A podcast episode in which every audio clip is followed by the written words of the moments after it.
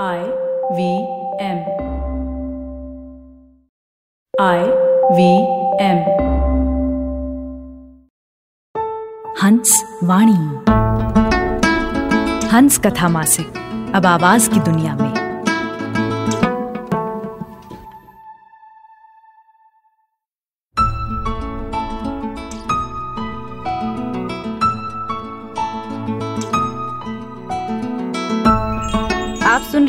रहे हैं हंस वाणी पेश है पंकज सुबीर की कहानी, स्थगित समय गुफा के वो फलाने आदमी। जिसे आवाज़ दे रहे हैं जश्न कलम के कलाकार केसी शंकर।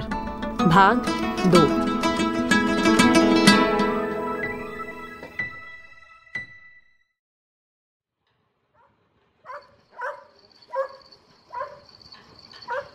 आपके पिता शायद आज सुबह या दोपहर को ही मर गए।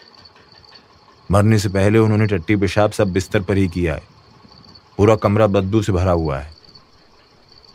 देखिए, अभी तो कुछ नहीं कर सकते हम लोग। जो कुछ करना है, अब सुबह ही होगा। महिला के उत्तर में एक आदमी का चेहरा अचानक सख्त हो गया। उसने कुछ रूखे तथा नाराज़गी भरे स्वर में उत्तर दिया। खड़ी हुई महिला ने एक बार फिर कुछ उलझन भरी नज़रों से बैठी हुई महिला की तरफ़ देखा। बैठी हुई महिला उसके देखने से निरपेक्ष पूर्व की तरह केवल गठरी ही बनी रही। देखिए ऐसा मत कहिए। हम लोग क्या करेंगे इतनी रात को? प्लीज़ प्लीज़ देख लीजिए क्या मदद कर सकते हैं आप लोग। खड़ी महिला का स्वर एकदम मुलायम हो गया। आपका भाई नहीं है कोई? है ना हम दो भाई बहन हैं। भाई अमेरिका में है। उसी ने कहा है कि बॉडी को रात भर घर में मत रखना। जो हो जैसा हो रात में ही हटवा देना। एक छोटा भाई, मेरा मतलब कज़न है, वो भी सुबह ही आ पाएगा। और आपके पति? जी, वो सुबह आ जाएँगे। आपको, उनको अभी आने को कहना था। कम से कम कोई पुरुष तो रहता आप लोगों के साथ। वो नहीं आ सकते थे। कोई इंपॉर्टेंट समाचार आ गया था शाम को। उसी में लगे हैं अभी तक। आजकल काम बहुत बढ़ गया है उनका। दिन रात कवरेज करना पड़ रहा है उनको। और फिर ऐसे में उनको बुलाना यहाँ उनको कुछ हो जाए तो होने को तो हम लोगों को भी कुछ हो सकता था। आपने हमें भी तो यहीं बुलाया है। नाराज़ आदमी के स्थान पर इस बार दूसरे आदमी ने अपने स्वर में तंज घोलते हुए कहा। महिला ने कोई उत्तर नहीं दिया, चुप रही। हमसे काम पड़ गया है। रिश्ता थोड़ी जुड़ गया है। पहले से नाराज़ आदमी ने धीमे स्वर में बुदबुदाते हुए कहा। उसकी बात महिला के कानों तक नहीं पहुँची। कुछ देर तक खामोशी छाई रही। तीनों आदमी ओहापोह में खड़े एक दूसरे से नज़रों ही नज़रों में प्रश्नोत्तर करते रहे। प्लीज़ मदद कीजिए आप लोग। हम लोग बहुत परेशानी में हैं। आप मदद नहीं करेंगे तो हमारे लिए बड़ी मुश्किल खड़ी हो जाएगी। महिला का स्वर एकदम विनती में बदल चुका है। उसने अपने हाथ भी जोड़ने की एक असफल कोशिश की। खड़ी महिला की बात सुनकर तीनों आदमी वहाँ से हट गए। शिवा होटल के सामने पड़ी हुई बेंचों पर जाकर बैठ गए और बात करने लगे। वैन चालक वैन के अंदर ही स्टीयरिंग से सर टिकाकर नींद ले रहा है। खड़ी महिला उलझन भरे स्वर में उधर देखती रही, कुछ देर खड़ी रही, फिर घर के अंदर चली गई। चलिए घर चलते हैं। बहुत हो चुकी समाज सेवा। समझ रही है कि हम उसके नौकर हैं। नाराज़ आदमी ने टीम लीडर जैसे आदमी की तरफ़ देखते हुए कहा। नहीं भाई, अभी कैसे चल सकते हैं? उसका व्यवहार देखा तुमने?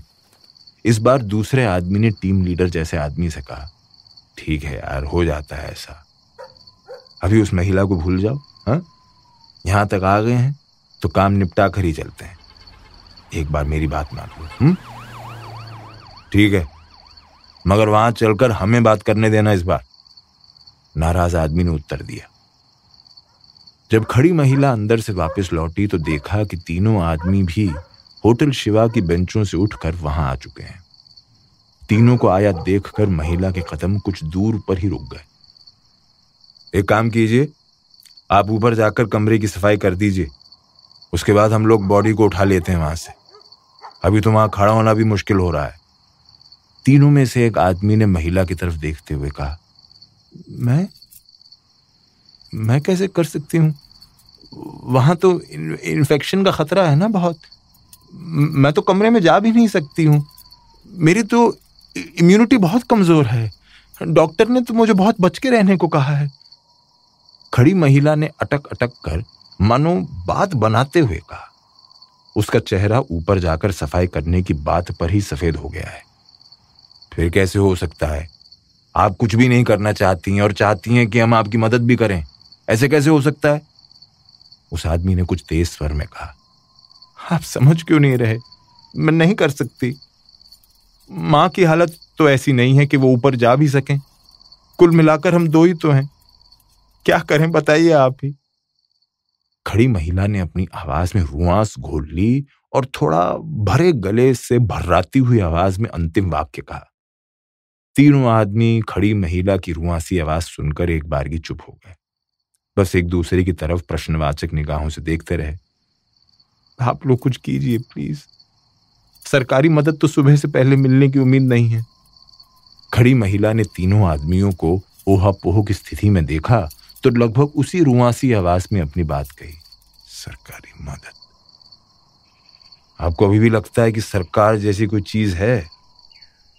वो आदमी जो पहले से नाराज़ है, उसने कुछ धीमी आवाज़ में मानो अपने आप से ही कहा। ऐसा मत कहिए, सरकार क्यों नहीं है? है सरकार? एक अकेला आदमी क्या क्या कर सकता है?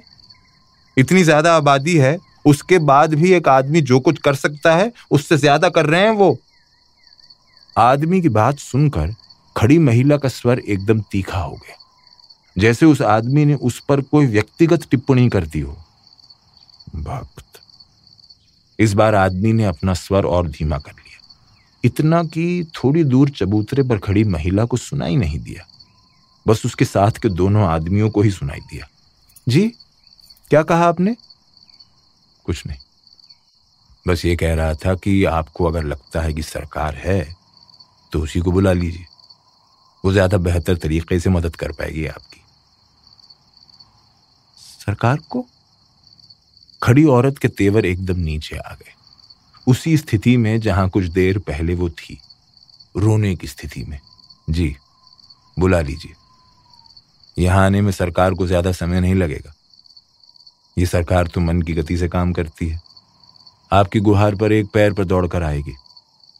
सुबह तक सरकार नहीं आए तो हमें बुला लीजिएगा। आ जाएँगे हम। फ़िलहाल हम चलते हैं। उस आदमी ने उतने ठंडे स्वर में कहा, लेकिन उसकी बात किसी निर्णय की तरह खड़ी महिला तक पहुँची। नहीं प्लीज़ ऐसा मत कहिए। आप लोगों के बारे में कितनी बातें सुनी है मैंने पिछले दिनों में। आप लोग बहुत अच्छा काम कर रहे हैं ऐसे समय में। आप भी अगर मुझे और माँ को मेरे हाल पर छोड़ जाएँगे तो फिर हम क्या करेंगे? किससे मदद की अपेक्षा करेंगे? भाई होता साथ तो वो कर लेता सर खड़ी महिला ने लगभग रोते हुए अपनी बात कही। महिला की बात सुनकर एक बार फिर तीनों ने एक दूसरे की तरफ़ देखा। अच्छा अच्छा हम हम करते हैं कुछ ना कुछ। आप ऐसा करिए, एक एक साफ़ चादर और तीन तौले ला कर दीजिए। खड़ी महिला को रोने की हालत में देखा तो टीम लीडर जैसे आदमी ने तुरंत महिला की बात खत्म होते ही निर्णायक स्वर में कहा, उस आदमी के ऐसा कहते ही बाकी के तीनों आदमियों ने हैरत के साथ उसकी तरफ़ देखा। उस आदमी ने हाथ से शांत रहने का इशारा किया उन तीनों को। उधर खड़ी महिला के चेहरे पर इस बात को सुनते ही प्रसन्नता की लहर दौड़ गई। वो तेज़ी के साथ लगभग दौड़ते हुए घर के अंदर चली गई। कुछ ही देर में महिला लौटी हाथ में सामान ली। आदमी द्वारा बताए गए सामान के साथ एक सैनिटाइजर की बड़ी सी स्प्रे बॉटल भी लेकर आई है वो। खड़ी महिला ने वो सारा सामान चबूतरे के कोने पर रख दिया। चलो भाई, चलते हैं ऊपर। देखते हैं क्या किया जा सकता है। टीम लीडर जैसे आदमी ने बाकी दोनों की तरफ़ देखते हुए कहा। एक आदमी ने बढ़कर चबूतरे के कोने पर रखा सामान उठाया और तीनों सीढ़ियों की तरफ़ बढ़ गए। भैया, पलंग पर का गद्दा और तकिया भी हटा दीजिएगा और एक बार सैनिटाइजर स्प्रे कर दीजिएगा। पलंग पर स्टूल पर और पूरे कमरे में। खड़ी महिला का पीछे से स्वर आया। हटाकर कहाँ रखे इन्हें? एक आदमी ने पलट कर पूछा। आप बॉडी के साथ ही ले जाइएगा। अब तो बेकार हो गए हैं ना सब। ले जाए? कहाँ ले जाए हम? ले जाकर फेंक दीजिएगा कहीं भी। कहीं भी। इस सामान से बीमारी फैल सकती है। किसी को भी लग सकती है। ऐसे कैसे कहीं भी फेंक सकते हैं? नहीं, मेरा मतलब वो नहीं था। मैं कह रही थी कि जहाँ भी संक्रमित खराब सामान को फेंक रहे हैं, वहाँ फेंक दीजिएगा हाँ? अगर कहीं जलाकर खत्म कर रहे हो तो जला दीजिएगा। देखिए भैया, यहाँ रहेंगे तो हमें डर लगा रहेगा संक्रमण का। तीनों आदमी सीढ़ियों के पास ही ठिठके रहे। कुछ देर एक बार फिर खामोशी छाई रही। कुछ देर की खामोशी के बाद टीम लीडर जैसा आदमी ही बोला, ठीक है तो कुछ पुराने अखबार, एक झाड़ू और एक बड़ा थैला लाकर दीजिए। आवाज़ एकदम स्थिर है, भाव शून्य। आदमी की बात सुनकर खड़ी महिला अंदर चली गई।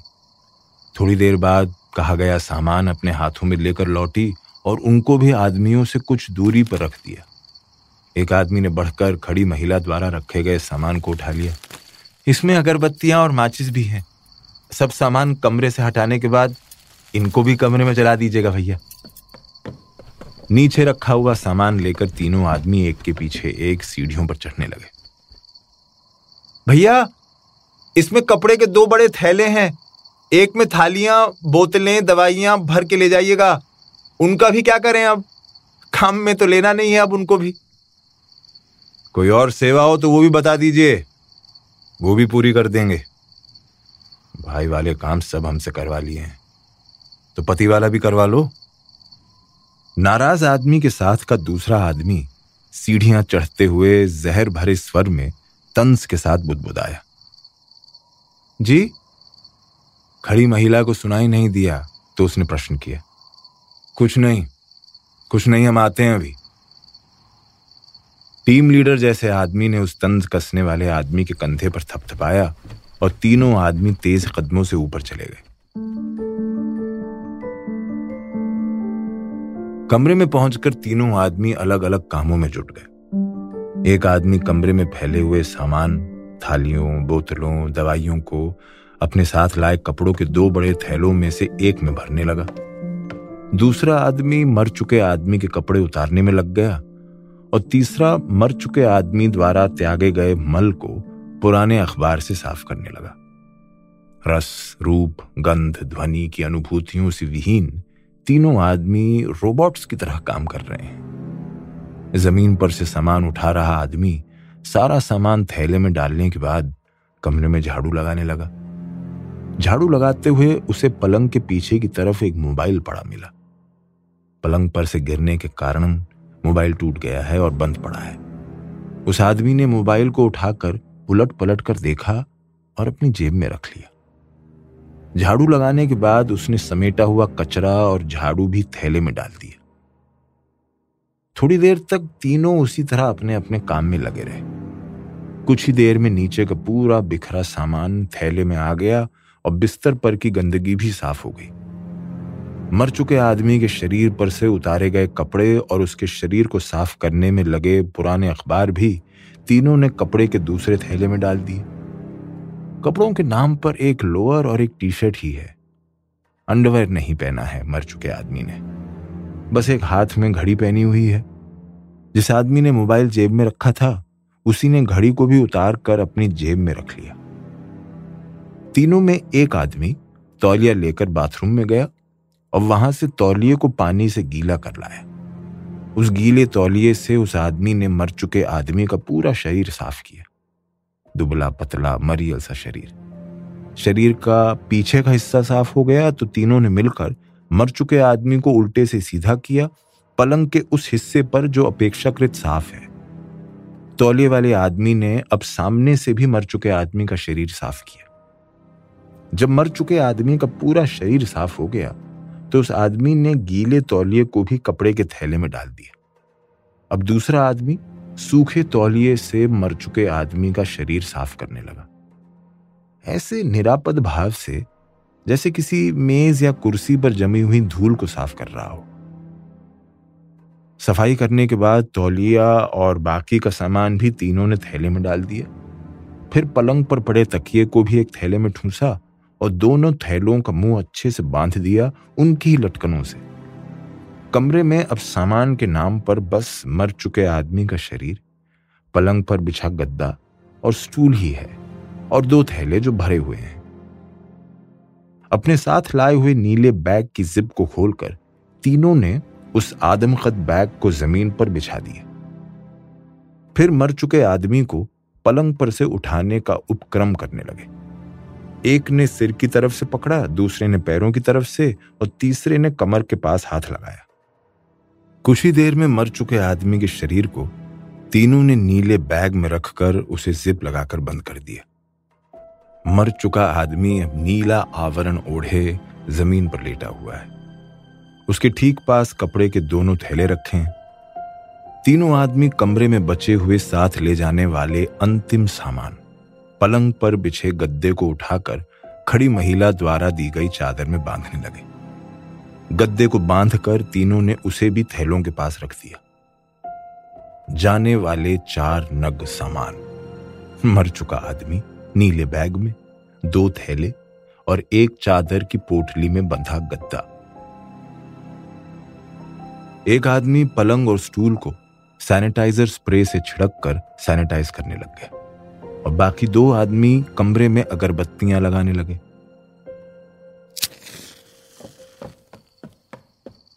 सीढ़ियाँ उतरते समय दो आदमी उस नीले बैग को हाथों में उठाए हुए हैं, जिसमें मर चुका आदमी पैक है, और तीसरे आदमी ने एक हाथ में दोनों थैले तथा दूसरे में गद्दे की पोटली पकड़ी हुई है।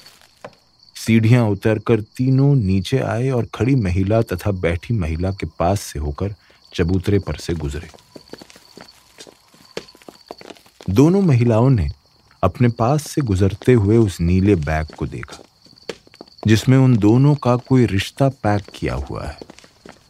तीनों आदमी चबूतरे की सीढ़ियाँ उतरकर वैन तक आए। वैन का पीछे का दरवाज़ा खुलकर साथ लाए हुए सामान को पीछे के खाली स्पेस में व्यवस्थित करने लगे। पीछे का दरवाज़ा खुलने की आवाज़ सुनकर वैन चालक भी उठ गया हड़बड़ा कर भागता हुआ आया, इन तीनों की मदद करने लगा। चारों ने मिलकर मर चुके आदमी का नीला बैग, वैन में लंबवत रखकर उसके दोनों तरफ़ दोनों थैलों तथा गद्दे की गठरी की टेक लगा दी। सामान को वैन में जमा कर वैन का दरवाज़ा लगाकर वैन चालक फिर ड्राइवर सीट पर बैठ गया। और बाकी तीनों चबूतरे के पास आ गए। एक आदमी ने जेब से घड़ी और मोबाइल निकालकर चबूतरे के कोने पर रखा और अपने हाथ में पकड़ी हुई सैनिटाइजर स्प्रे की बोतल से उन दोनों सामानों पर स्प्रे कर दिया। स्प्रे करने के बाद उसने स्प्रे बॉटल को भी वहीं रख दिया। जैसे ही तीनों चलने को हुए, खड़ी महिला ने अपने हाथ में रखे हुए कुछ नोट उनकी तरफ़ बढ़ाते हुए कहा, ये कुछ आपके लिए। तीनों ने नोटों की तरफ़ देखा और फिर एक दूसरे की तरफ़, नहीं, इसकी कोई ज़रूरत नहीं है।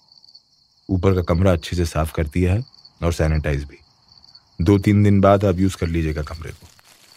तीनों में से वो बोला जिसने बॉडी अपने साथ ले जाने का निर्णय लिया था। कितने बजे होगा फ्यूनरल कुछ नहीं कह सकते। अभी जाकर नंबर लगाएँगे टोकन लेंगे, तभी पता चलेगा कि कितने बजे होना है। सुबह ज़्यादा देर लगती है, क्योंकि रात भर की रुकी हुई बॉडीज भी सुबह ही आती हैं। दस ग्यारह तो बजने ही है। आप इनका नाम और दूसरी जानकारी अभी मुझे मैसेज कर दीजिएगा। अंतिम संस्कार के लिए शमशान पर देनी पड़ेगी। ठीक है, मैं मैसेज करके भेज देती हूँ आपको डिटेल्स और आपको सुबह कॉल कर लूँगी। मुझे बता दीजिएगा कि कब हो रहा है फ्यूनरल उस हिसाब से हम यहाँ घर की शुद्धि वगैरह कर लेंगे। खड़ी महिला ने हाथ में पकड़े नोट अपने ब्लाउज में रखते हुए कहा। आदमी ने बस आँखें झपक कर, सिर हिलाकर स्वीकृति प्रदान की और पलट लिया। उसके पलटते ही बाकी दोनों भी पलटे और अपनी वैन की तरफ़ बढ़ गए। कुछ ही देर में वैन घर घर आई तथा अपने पीछे काला सफ़ेद धुआँ और घरघराहट की आवाज़ छोड़ते हुए गली के दूसरे सिरे की तरफ़ बढ़ गई। कुछ ही देर में वो वैन शमशान के अंदर पहुँच गई।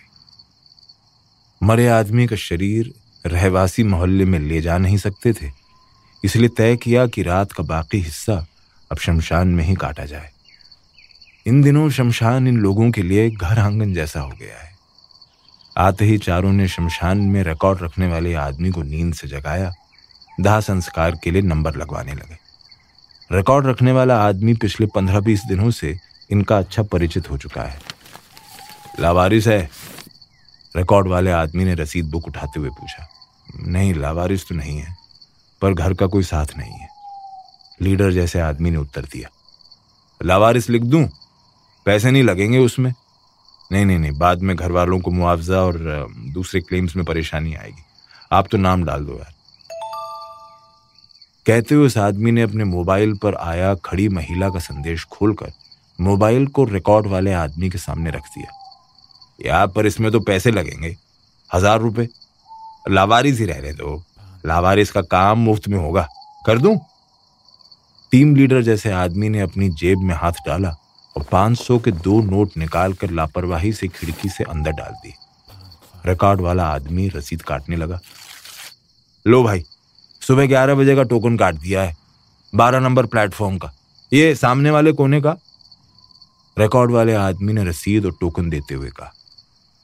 चारों टोकन लेकर वैन के पास गए और उसमें रखे दोनों थैले तथा गद्दे की पोटली को वैन से निकाल लिया शमशान में एक तरफ़ संक्रमित सामग्री को नष्ट करने के लिए एक खड्ड सा खोदा हुआ है। इस खड्ड में संक्रमित सामग्री पड़ी हुई दिन रात जलती रहती है। उन्होंने वो दोनों थैले और पोटली उसी खड्ड की धुआती हुई आग में फेंक दिए। तीनों सामान गिरते ही आग में हलचल हुई, कुछ चिंगारियाँ उठी, कुछ धुआँ लपका। कुछ ही देर में आग ने तीनों सामानों को ली लिया। चारों वापस रिकॉर्ड वाले कमरे में आकर शरीर पर पहना हुआ नीला आवरण उतारने लगे। अपने अपने आवरण उतार कर चारों ने एक कोने में रख दिए। आवरण उतारने के बाद चारों कमरे के बाहर लगे हुए नल पर हाथ धोने के लिए बाहर चले गए। कुछ है क्या भाई? टीम लीडर जैसे आदमी ने हाथ धोते ही कमरे की तरफ़ मुँह करते हुए पूछा। हाँ हाँ बहुत तो नहीं है, वो थोड़ी बहुत तो है। आ जाओ, हाथ धोकर। रिकॉर्ड वाले आदमी ने प्रश्न का अभिप्राय समझकर अंदर से ही उत्तर दिया। जब तक तीनों हाथ धो रहे थे, तब तक रिकॉर्ड वाले आदमी ने कमरे में एक दो दरियाँ और बिछा दी और उन पर कुछ सामग्री लाकर रख दी। दो अधभरी बोतलें, तीन स्टील के गंदले से ग्लास और एक अखबार पर थोड़ा सा नमकीन। इतना ही है भाई। तीनों जब अंदर आए तो रिकॉर्ड वाले आदमी ने कहा, इतने से भी काम हो जाएगा भाई। आ जाओ, तुम भी आ जाओ। टीम लीडर जैसे आदमी ने दरी पर बैठते हुए कहा उसके बाद वो पाँचों उन बोतलों का तरल उन गंदे गिलासों में डाल डालकर पीते रहे। तरल उतना नहीं था कि वो सब संतुष्ट हो पाते, किंतु वो संतुष्टि के भाव से पीते रहे। वो आदमी जो कुछ देर पहले नाराज़ था, उसने एक बड़ा सा घूंट हलक से उतारने के बाद मुँह बिगाड़ते हुए कहा, साली, कौन? ये? रिकॉर्ड वाले आदमी ने कुछ उलझन भरे स्वर में बोतल की तरफ़ इशारा करते हुए पूछा नहीं, ये कैसे हो सकती है? उस आदमी ने तुरंत उत्तर दिया। तो रिकॉर्ड वाले आदमी ने पूछा, उस आदमी ने कोई उत्तर नहीं दिया। मुझे तो लगा कि अब बोलेगी कि पलंग साफ़ हो गया है तो उसका उपयोग करके ही जाओ।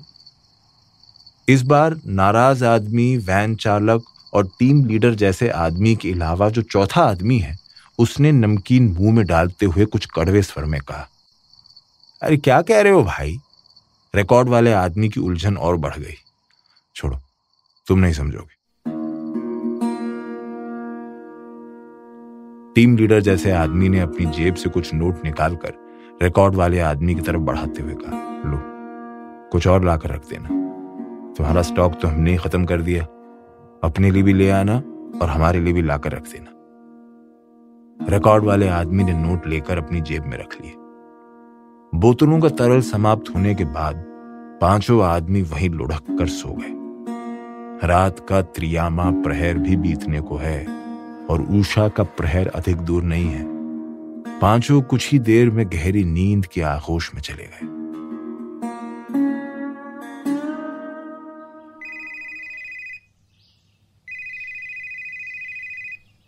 सात बजे से कुछ पहले टीम लीडर जैसे आदमी का सेलफोन बजा। रिंग की आवाज़ से वो हड़बड़ाकर उठा।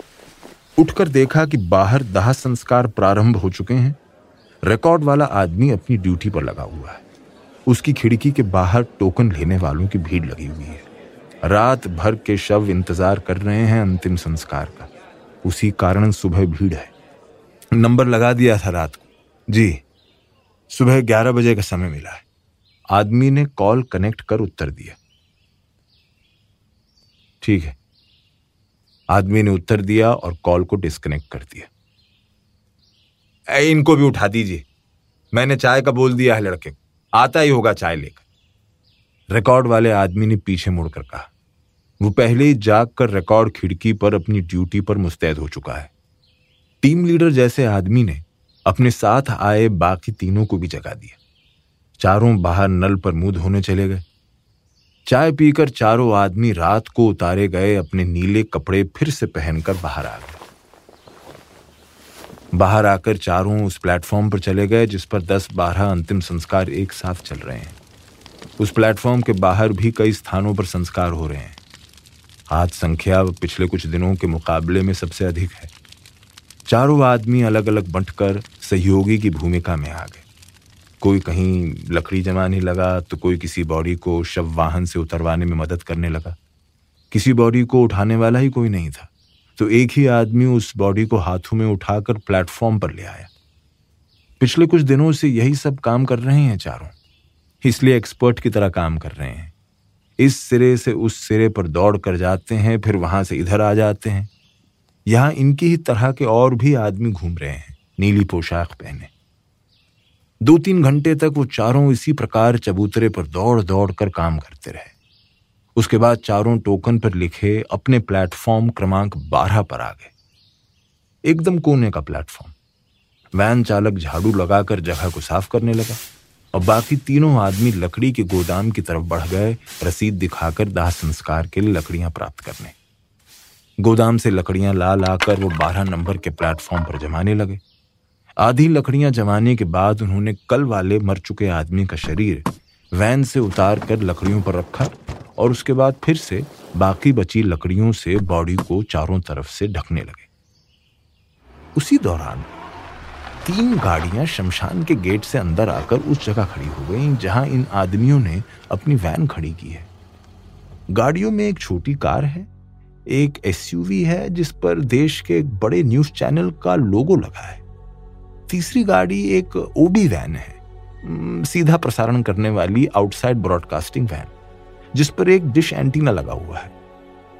छोटी कार से रात वाली खड़ी महिला उतरी, एक कम उम्र के लड़के के साथ। लड़का उस कार को ड्राइव करके लाया है। चैनल की एसयूवी और ओबी वैन में से चार पाँच आदमी उतरे। एक ठीक ठाक सा दिखने वाला आदमी महिला के पास आकर खड़ा हो गया। बाकी के लोग कैमरा वगैरह निकालने और दूसरे उपकरणों को व्यवस्थित करने में जुट गए। एक आदमी बारह नंबर प्लेटफॉर्म पर गया और वहाँ चिता से उठाकर कुछ लकड़ियाँ वापस नीचे रखने लगा। सुनो, देखो तुम अभी मत रोना, हा? अभी स्ट्रांग बने रहना। अग्नि देने तक तुमको स्ट्रांग ही दिखना है। बाद में इसके साथ मिलकर रोने धोने का इमोशनल सील करना है, समझी? एसयूवी से उतरकर महिला के पास आए आदमी ने निर्देश देने के अंदाज में कहा। अंतिम वाक्य उसने महिला के साथ आए लड़के की तरफ़ इशारा करते हुए कहा। लाइव है सब हाँ? जरा भी फंबल मत करना। एकदम परफेक्ट चाहिए मुझे सब कुछ। आप भी साथ आइए ना। और अच्छा लगेगा देखने वालों को। अरे पागल हो क्या?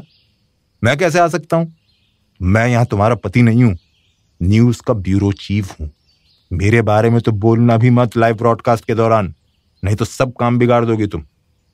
आदमी ने कुछ डपटते हुए कहा। महिला बस सिर हिलाकर रह गई। तुमको है ना तुमको क्या करना है? हा? बस तुमको बाद में इसको संभालने की कोशिश करनी है। एकदम इमोशनल ड्रामा करना है। हा? कॉलेज की सारी एक्टिंग यहाँ करके दिखाना मुझे तुम। अपनी बहन के साथ जितना इमोशनल होकर बात करोगे, उतना पब्लिक रोएगी। चिल्लाकर, तेज आवाज़ में बातें करना। रो सको तो रो भी देना, ठीक है? मरने वाला इसका पिता है तो तुम्हारा भी तो चाचा है। आदमी ने महिला के साथ आए लड़के से कुछ रूखे स्वर में कहा। उस लड़के ने भी सिर हिलाकर उत्तर दिया। आदमी महिला के कंधे पर हाथ रखकर उसे एक तरफ़ ले जाकर कुछ समझाने लगा। चारों आदमी प्लेटफॉर्म से दूर रिकॉर्ड वाले आदमी के कमरे में खड़े बारह नंबर प्लेटफॉर्म की तरफ़ देख रहे हैं। उनको कैमरे के फ्रेम से बाहर रहने को कहा गया है, क्योंकि उनके फ्रेम में रहने से समाचार का इंपैक्ट कम होना था। इसलिए ये लोग यहाँ कमरे में आ गए हैं। अपने नीले आवरण उतार कर यहाँ खड़े हैं चारों। बारह नंबर प्लेटफॉर्म पर जो कुछ चल रहा है, उसे न्यूज़ चैनल के कैमरामैन अपने कैमरों से ओबी वैन को भेज रहे हैं, जहाँ से पूरे देश में वो सीधा प्रसारित हो रहा है उस न्यूज़ चैनल पर। कैमरे के सामने खड़ा रिपोर्टर कैमरे के लेंस में आँखें डालकर चीख रहा है। देखिए, ऐसे समय में भी अपने घर से निकलकर आई इस बेटी को। सलाम कीजिए इसके हौसले को, जो अपने पिता का अंतिम संस्कार करने अपनी जान हथेली पर रख कर आई है। इसका भाई अमेरिका में है, आ नहीं सकता, इसलिए खुद आई है अपने पिता को मुखाग्नि देने। और बताने कि बेटियाँ बेटों से कम नहीं हैं। महिला अब चिता से हटाकर नीचे रखती गई एक दो लकड़ियों को ज़मीन से उठा उठाकर पुनः चिता पर रख रही है। एंकर चिल्ला रहा है।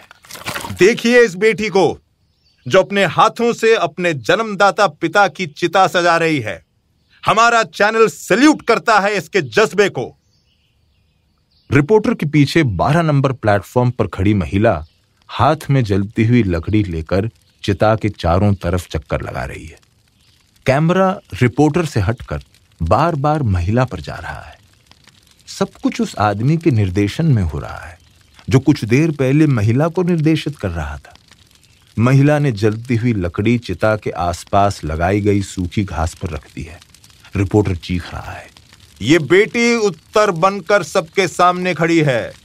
सवाल उठाने से ज़रूरी है अपने कर्तव्य को समझना। इस बेटी का भाई नहीं आ पाया। तो ये स्वयं आगे बढ़कर भाई का काम खुद कर रही है। महिला प्लेटफॉर्म से उतरकर नीचे आ गई। उस जगह खड़ी हो गई है जहाँ निर्देशित करने वाले आदमी ने मार्क किया था खड़े होने का। जहाँ से पीछे जलती हुई चिता पूरी नज़र आ रही है कैमरे में। महिला यहाँ आकर अपने साथ आए लड़के के कंधे पर सिर रखकर खड़ी है, रो रही है। देखिए देखिए एक बेटी के आँसू। जब तक वो अपने दायित्व को पूरा कर रही थी, नहीं रोई। लेकिन अब अपने पिता को मुखाग्नि देने के बाद उसके आँसू निकले हैं। पूरी रात हौसले के साथ अपनी माँ को दिलासा देती रही। अपने पिता के शव के साथ घर में रही और अब सुबह आ गई है यहाँ शमशान में, जहाँ से हम आपको दिखा रहे हैं ये हौसले की कहानी, लाइव। रिकॉर्ड वाले आदमी के कमरे में खड़े चारों आदमियों में से वो टीम लीडर जैसा आदमी रिपोर्टर की बात पर मुस्कुराया। बाकी तीनों ने आश्चर्य से उसकी तरफ़ देखा। समय गुफा में मुस्कुराहट। ये कैसे हो रहा है? आदमी के चेहरे की मुस्कुराहट चौड़ी होती जा रही है। जैसे जैसे रिपोर्टर की आवाज़ ऊँची हो रही है वैसे वैसे आदमी की मुस्कुराहट भी चौड़ी हो रही है। मुस्कुराहट हँसी में तब्दील हो गई है। समय की स्थगित गुफा में खड़ा आदमी अब हंस रहा है। लाइव हंस रहा है। अब हंसने की आवाज़ भी आ रही है। रिकॉर्ड वाला आदमी और वैन चालक हैरानी के साथ इसको हँसते देख रहे हैं। बाकी तीनों आदमियों के चेहरे पर मुस्कुराहट जैसी लकीरें बन बिगड़ रही हैं। बाहर रिपोर्टर के सिर पर जुनून सा चढ़ गया है। वो यहाँ से भेजे जा रहे लाइव दृश्यों के साथ चीख चीख कर इमोशनल ध्वनिया भेज रहा है। पूरी दुनिया को रुलाना चाह रहा है वो महिला के साथ। और ऐसा हो भी रहा है। अंदर कमरे में हंसने वाला आदमी अब ज़मीन पर बैठकर हंस रहा है। अपने हाथों से हंसने की आवाज़ को रोकते हुए हंस रहा है।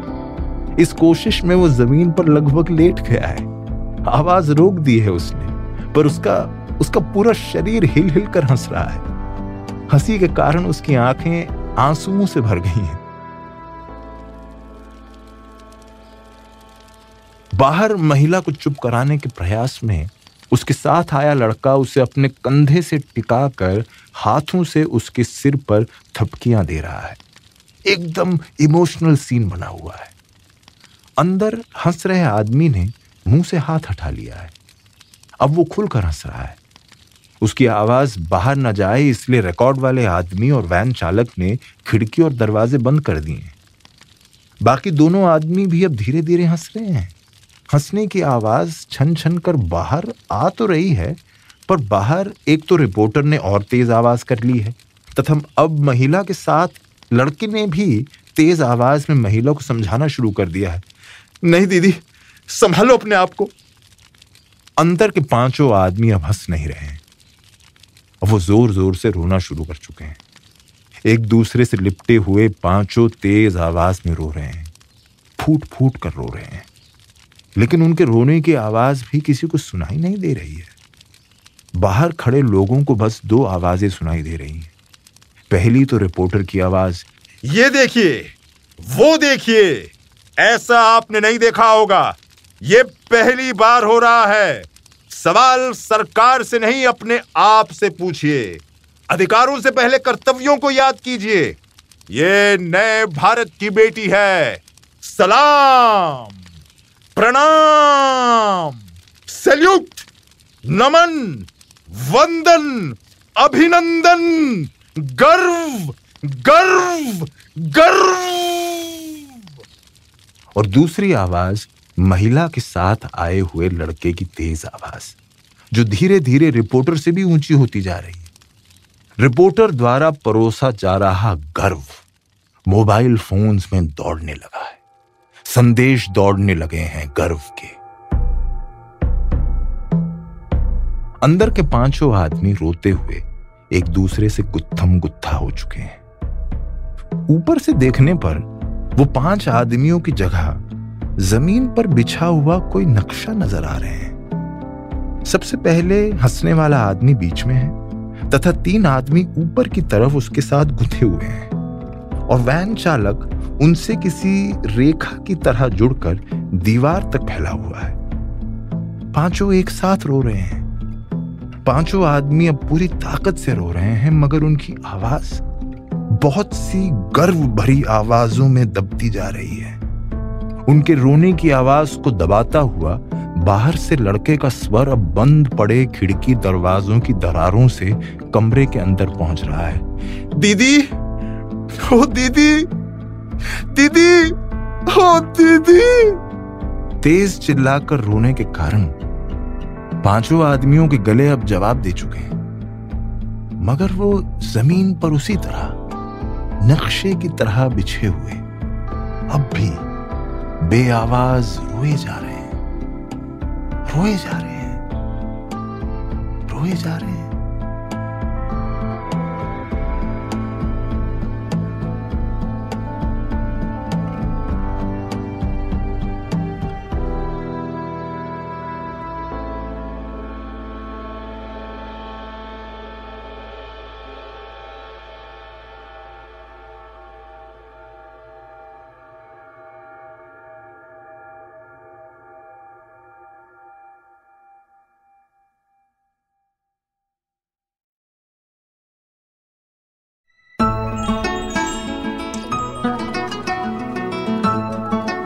आपने सुनी जश्न कलम के कलाकार केसी शंकर की आवाज़ में पंकज सुबीर की कहानी, स्थगित समय गुफा के वे फलाने आदमी। ये कहानी हंस पत्रिका के फरवरी 2022 अंक में प्रकाशित हुई थी। सुनिए हंस वाणी को हंस हिंदी मैगजीन डॉट इन पर या I V M podcast app और वेबसाइट पर या फिर अन्य पॉडकास्ट ऐप्स पर। आशा है इस नए सफ़र में हमें आपका प्यार और साथ मिलेगा।